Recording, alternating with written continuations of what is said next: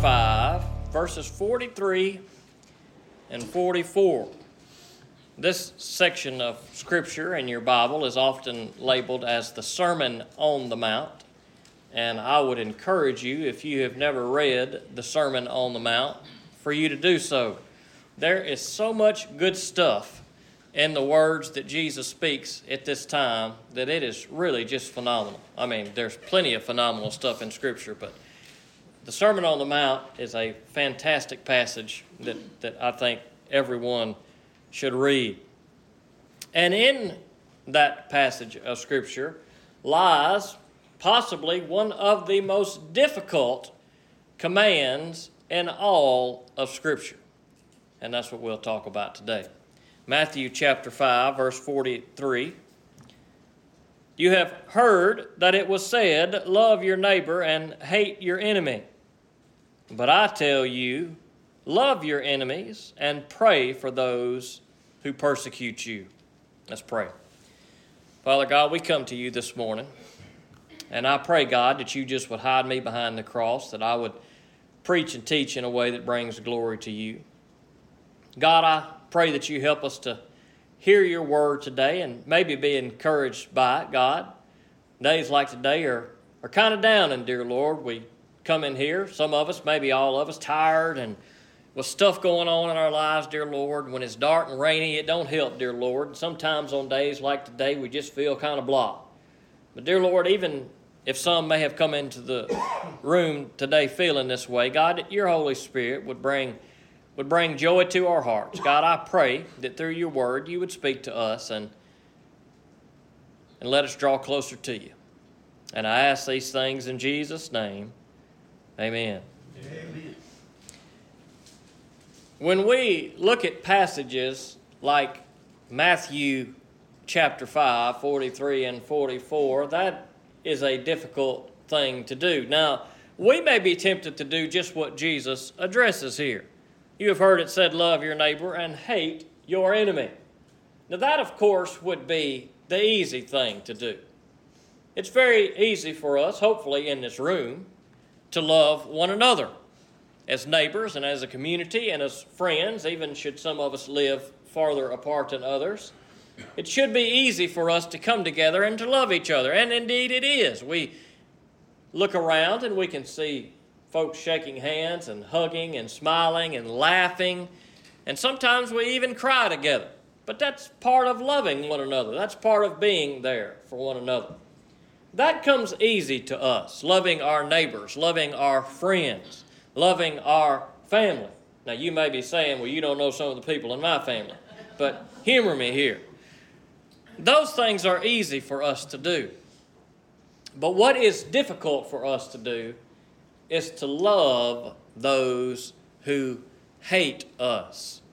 Now, when we speak of love and hate, we see those terms throughout the scripture quite frequently. And, and sometimes we may be tempted to think that, that it's okay to hate. We may, we may be tempted to twist certain scriptures into the way that we want them to be to make them fit our own bad attitudes and hatred that we harbor up. We just looked at one of those passages a few weeks ago in Ecclesiastes chapter 3 that speaks of a time to hate. Even in Scripture, when we look at the Old Testament, we see that there are times that God speaks of hate, that there are things that God hates. Now, as with many emotions we see in Scripture, hate in and of itself is not necessarily a bad emotion. Nor are other emotions that we may always label as bad, such as anger and uh, jealousy. These are all emotions that we see of God, that we see of Jesus. There are times that God says that He is a jealous God. There are times that God is angry, even with His people. We even see scriptures in the New Testament in which Jesus is angry. We see a passage in the New Testament where Jesus speaks of the practices of the Nicolaitans and a revelation, and he says, I hate those practices. So we see these, these, these emotions that we may tend to label always as bad hate and, and anger and jealousy. But like every emotion, there is a good part to those emotions as well. Now, when God hates, He doesn't hate people perhaps in the same way that you and I hate.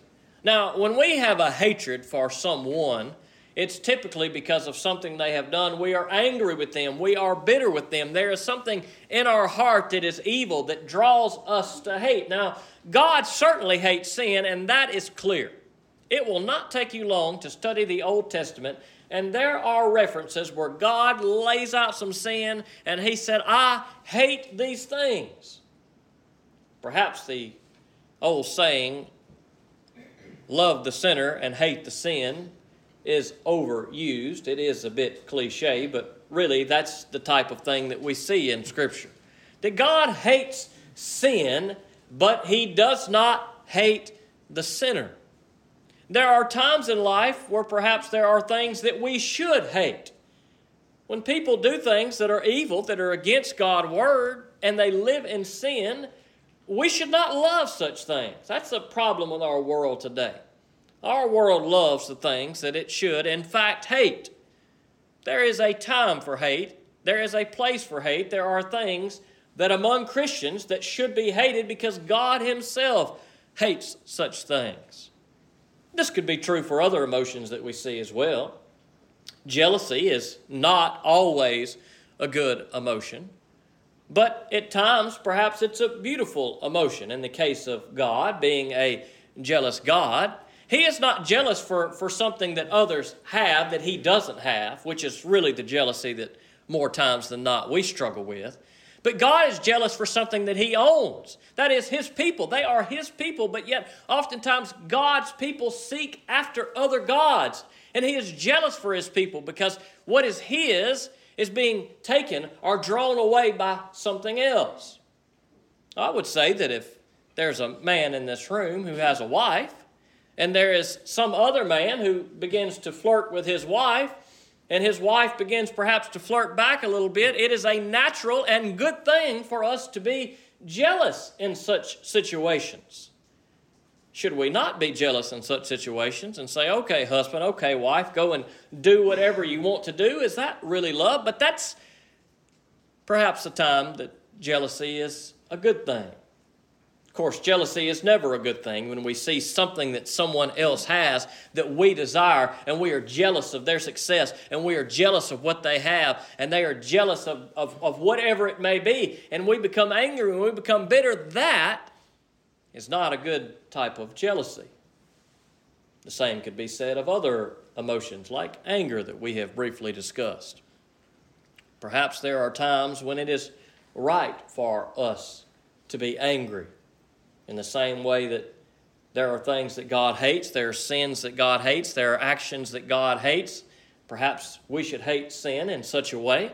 Perhaps if we hated sin in such a way, we would sin less than we do. But perhaps there are times that we need to be angry. Perhaps someone does something that's not right. Perhaps your spouse takes the paycheck and is feeling really lucky and takes the whole paycheck for the month and goes to the casino and puts it on red and comes home and says, Oh, by the way, honey, I don't have enough money to buy food this month because I, I lost it all at the casino.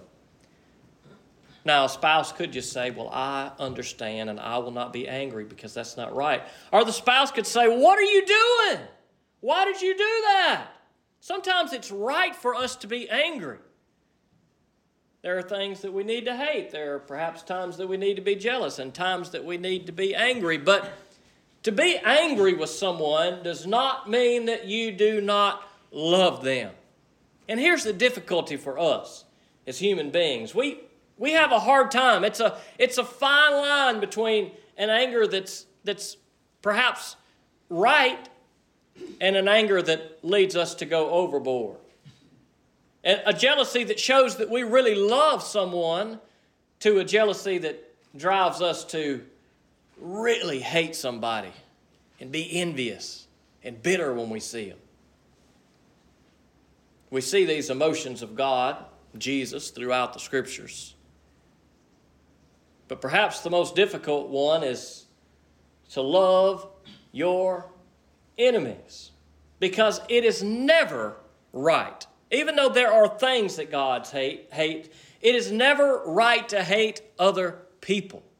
It's never right to hate them, no matter how much they do to you. And it seems as though that might have been the thought process of some of the people here in Jesus' day that, that they were tempted to hate. And maybe they were justifying their hate. And maybe there are some in this room today, and you are trying to justify your hate.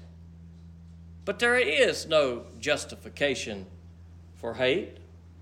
Instead, Jesus commands us to do just the opposite. It's easy to love those who love you, but it's not so easy to love those who hate you. And so, what does Jesus say? He says, But I tell you, love your enemies and pray for those who persecute you. Now, there is no better instruction for us than that. Than from the words of Jesus, there is no better instruction as to how we deal with those that we hate or are tempted to hate. And that is that we pray for them. Now, Jesus says to love them, and we may say, man, that is hard to do. How in the world, God, do I love those who have done such evil against me? And that's a good question, and that is a real struggle, I would say, for everybody in this room. There are times that people do such heinous things to us or to people we love that we cannot even see possible that we would ever come to a point to love them. But what does Jesus say? He says to pray for them. That has to be the first step.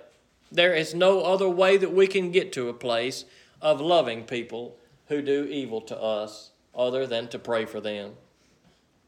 Praying for them may even be difficult. To entertain the notion of love may seem impossible. To think about praying for them may seem only slightly less than impossible. But as begrudgingly as we may do it, that needs to be our first step. Perhaps you come into this room today with some hatred in your heart. Or maybe it's a hatred that's only been there for a week, for a month. Maybe it's a hatred that has been there for years. That's the thing with hatred. The longer we let it grow, the more out of control it becomes. And hatred, if left unchecked, will turn us into a monster. Oh, we hate people. And when we hate people, it makes us feel anger. And when it makes us feel anger, we say and we do things, and we can't even stand the sight of that person or anyone related to that person. And pretty soon, our hatred has turned us into the evil one. The one who has done evil against us that we cannot stand. If our hatred for others is not kept in check, we become the monster. And so, how do we stop that? Because we don't want to be those who are overtaken by hate. We want to be those who learn to love like God loves and learn to forgive how God forgives. And you sit here today and you say, But people have done things and I can't forgive them. Well, I'm going to tell you where to start today. You start where Jesus says to start. You pray for them. As hard as it may be, you pray for them. And you may pray today, and you may utter the words, God, all right, I pray for that person. They're super evil. I don't want nothing to do with them, but God, I'm praying for them because Jesus told me to. And that may be your prayer. As grumpy and as, and, as, and as bad as that prayer is, maybe that's where you start. But you have started. The process of love and forgiveness starts for us, for you and I, with prayer. And here is the thing that I think we will all discover if you have not discovered this is when you begin to pray for someone.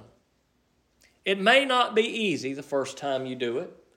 It may not be easy the hundredth time you do it.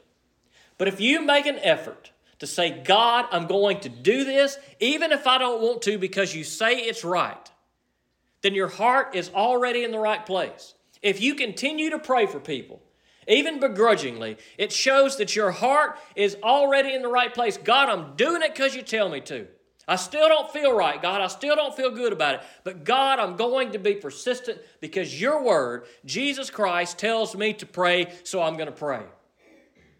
And what we will discover is that over time, God will begin to change our hearts. It's a crazy thing. And you may be surprised that it may occur far quicker than you have ever imagined. The power of prayer is so strong that perhaps after only a short amount of time of praying, it could completely alleviate a lifetime of hatred. But you must start the process. You must pray for those who persecute you. And what a beautiful thing it is when we begin to read the words of Jesus here. As difficult as they are, but as simple as they are, and we begin to put the commands of Jesus into practice, and we begin to love those who have done evil to us. What a what a what a, an amazing thing to consider. That not only perhaps that, that we could get to a point where we could forgive those who have done us evil. I mean, just to get to that point through prayer is phenomenal.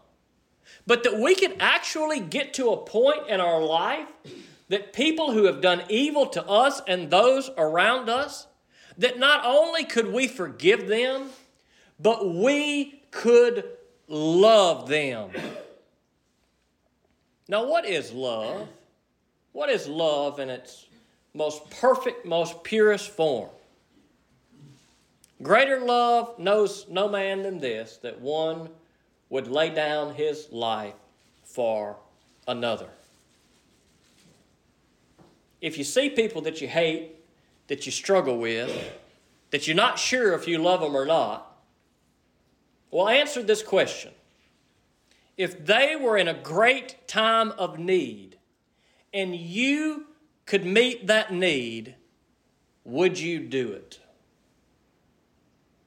If the answer to that is no way, then guess what? You have not figured out what it means to love somebody. You can think of it in the most simplest terms. If you're driving down the road and it's raining outside and it's nasty, and you see somebody who has stole from you, who has done you wrong, who has done evil, they killed your dog, and you see them on the side of the road, and their car's broke down, and they need help changing the tire because they're old and decrepit and cranky and been evil to everybody, and you want to drive by and say, That's what they deserve. Let them sit there and deal with it. That's what hatred says. But when we have forgiven somebody and we love somebody, it says, you know what? Regardless of what they are, have done, I will do what is right. I will help those who have wronged me. That is what love is. That's different from like. That's not to say that you got to go sit down and have coffee with somebody and visit with them and pretend like everything's fine. There's a difference. There's some people you like. You want to sit down, you want to talk to them, you want to you want to visit with them, you want to hang out with them, and that's good. There's some people maybe you just don't like them that much, but there is a difference, I believe, between liking someone and loving someone. If you don't like somebody, you might not sit down and have a cup of coffee with them, but would you save their life if their life was in danger? That's what love does. Love doesn't like everything, but it loves everyone. And there is no greater example of love than Jesus Christ. Now, we look at people in this world. I'm talking about evil people. And if we're honest, we probably could put ourselves in that category. But let's talk about the, the really, really evil people. I'm talking about the ones that have done the wrong to you. That's the ones I'm talking about. How in the world can we love those people? Well, answer this question How in the world does God love you? I mean, have you not sinned against God more times than you could count? We could sit here tonight and we could begin to write on paper our sins, each one of us, from now to the time that we die, and we would never leave this building. That is the sin that we have sinned against God Almighty, the creator of the heavens and the earth. And yet, somehow, God chose to forgive us. Somehow, God chose to love us. We see in the book of Romans that while we were still enemies of God, we have done nothing. We had done nothing but sin. That is all that God knew that we would do was sin because that's what human beings do. We, in our sin, Paul says, were enemies of God. But yet, while we were still enemies, Christ died for us so that we will no longer be enemies of God, but we will be reconciled. We will become friends of God. Our sins will be washed away. Do you want God to forgive you today? Well, I would hope that we all want God to forgive us today. But how can we expect God to forgive us if we are not willing to forgive others? If we expect God to forgive us when we are not willing to forgive others, we have not read God's Word. If we expect God to forgive us when we have not forgiven others, we have not understood who God is. Because God looks down on all of us who, through our sin, hated God when we choose to reject God, when we choose sin over God, we are those who hate God. Yet, even though we hate God, God chose to love us. So, who in your life can you not forgive today? Now, you may be tempted to say, well, he's God. It's easier for him. Well, maybe it is, or maybe it's not. Perhaps it's no easier for God to forgive us than it is for us to forgive others. Now, certainly, God is perfect in every way. But perhaps as God looked down upon you and I, perhaps it was just as difficult for Him. After all, He had to give His only begotten Son to cover the cost of our sins Perhaps it was an easy, easy thing for God, or perhaps it was a little more difficult. But God overcame. God gave us a way to overcome, to be forgiven of our sins, to forgive us of our evil and our hatred. And He did so only by one way, and that is through love. The solution to our hatred is love. That is how God overcame our sins. Not because we were deserving to be forgiven of our sins, not because we were not evil, because we certainly are evil. But God defeated our sin through love. God allowed us to be victorious over our sin through love. And that is what Jesus commands us to do. For those people who hate you, who have done you wrong, it is so easy for us to hate them. But if we want to follow God's example, if we want to follow in the footsteps of Jesus, then we must follow the words of Jesus. We have heard it said, Love your neighbor and hate your enemy. Perhaps some of your friends and family would give you such horrible advice. It's okay. They've done you wrong. It's okay. I'd be angry with them too. I would hate them too. But don't feel justified in your anger and your hatred for others just because others agree that you should hate. Because the command of Jesus says just the opposite. You have heard it said, Love your enemies or excuse me, love your neighbors and hate your enemies. But Jesus says, I tell you, love your enemies and pray for those who persecute you. Praise the Lord that God loves us. Praise the Lord that God forgives us. That's the power of love. You say, I don't know how I can ever I can never forgive somebody who has done evil to me. Well, that's the power of love.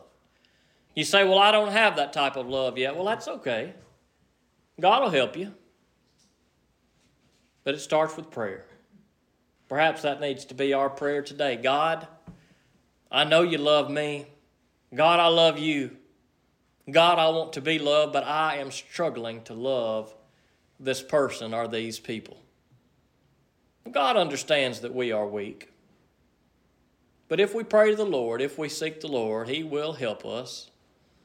He will help change our heart. And through His Word and the power of Jesus Christ, He can give us a love like His. It's a work in progress. Oh, wouldn't it be great if we all had a love like God today as we sit on these pews? But perhaps it takes time time to seek and time to pray. Perhaps your hatred has been building for years. But perhaps today is the day that you begin to pray and say, God, I'm tired of the burden of hate. God, help me to love others and to forgive those who do me wrong, just as Jesus Christ has done for me. Let's pray. Father God, we come to you today, and God, this is such a hard passage. It's hard, dear Lord, because we can sit here and we can think of and make lists of people that are just rotten, God. And they have done rotten things to us. And God, if we are honest, even if we know your word, sometimes we just don't want to forgive it. But God, you got to change our heart. We need you to fix us, dear Lord. We are broken. If we come in here today with that spirit of not wanting to forgive people, first, God, I pray that you would help us to check our heart to make sure that we are really yours. God, perhaps we cannot love and forgive like you because maybe we have never been forgiven by you and experienced your love. God, maybe there are some here today and they realize the weight of their sin. Maybe today they realize that they are loved by you. Maybe they never knew that, dear Lord. But God, maybe through your word today they know that even though they are enemies of you, God, through their sin, that they are loved by you. God, I pray that if there is one in this room that does not know your love, that they'd put their faith in Jesus today and experience that in a way that is indescribable, dear Lord. True love is really hard to explain, God. But I pray that if there are some that don't know it through Jesus today, they would know it. God, maybe there's some in this room today and they are yours. And maybe they know your word and they know they're supposed to love and they know they're not supposed to hate and they know they're supposed to forgive, but God, there's just something in them that just doesn't want to, dear Lord. Well, I pray that you shake that loose today, that you break it up, God. That you give them a heart that seeks and desires to follow you. God, I don't know what evils have been committed against anyone in here. We all have things we don't like, people we don't like, dear Lord. But I pray today that maybe there needs to be some healing in the lives of some. Maybe they need to let loose of some of that hatred. Maybe today they need to begin the journey of forgiveness and of love. God, meet them where they are. We are not in a good place when we hate. But God, we cannot get out of that place without you. So I pray, God, that we'd seek you today, that you'd help us to bring forth our enemies before you both today and tomorrow and in the days to come. That God, by your power, that we may learn to love like you do. God, we pray for our enemies, and God, it may change them, or it may not change them a bit, dear Lord. The people we pray for may continue to be as evil as they can be. But God, if we continue to seek you with all of our heart, mind, soul, and strength, dear Lord, and praying for our enemies, God, it will change us. So, God, I pray that you change hearts today. Let them be hearts that put their faith in Jesus, possibly for the first time.